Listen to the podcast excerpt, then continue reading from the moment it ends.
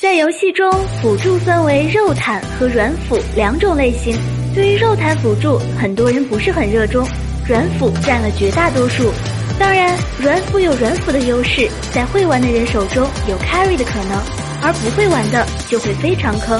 所以在一些对局中，有些辅助就变得非常不稳定，在敌方阵营中会让自己很不安，在己方阵容中还不太想要，两方都嫌弃。下面一起来看看这类辅助都有谁吧。瑶的操作不难，但却是一个非常难缠的辅助。大招加护盾总是让你没办法收割，关键时候杀不死人。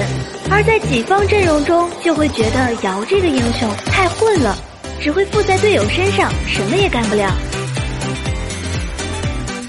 一直以来，姜子牙都是演员的代名词，其实这算是误导。姜子牙可以说是前期最强的辅助，如果前期能带好节奏，很容易就能打崩对面。但是，一旦节奏断档，姜子牙就没什么用了，所以非常不稳定。一般玩家不希望队友拿，但是也非常讨厌敌方拿。庄周一直被大家认为是混子的代名词，他不怕控制，也不容易死，小混 KDA 绝对是最佳英雄。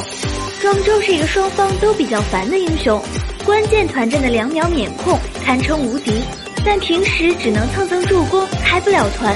队友会觉得选个鱼有什么用，而敌方会觉得这鱼太烦了，这是最真实的写照。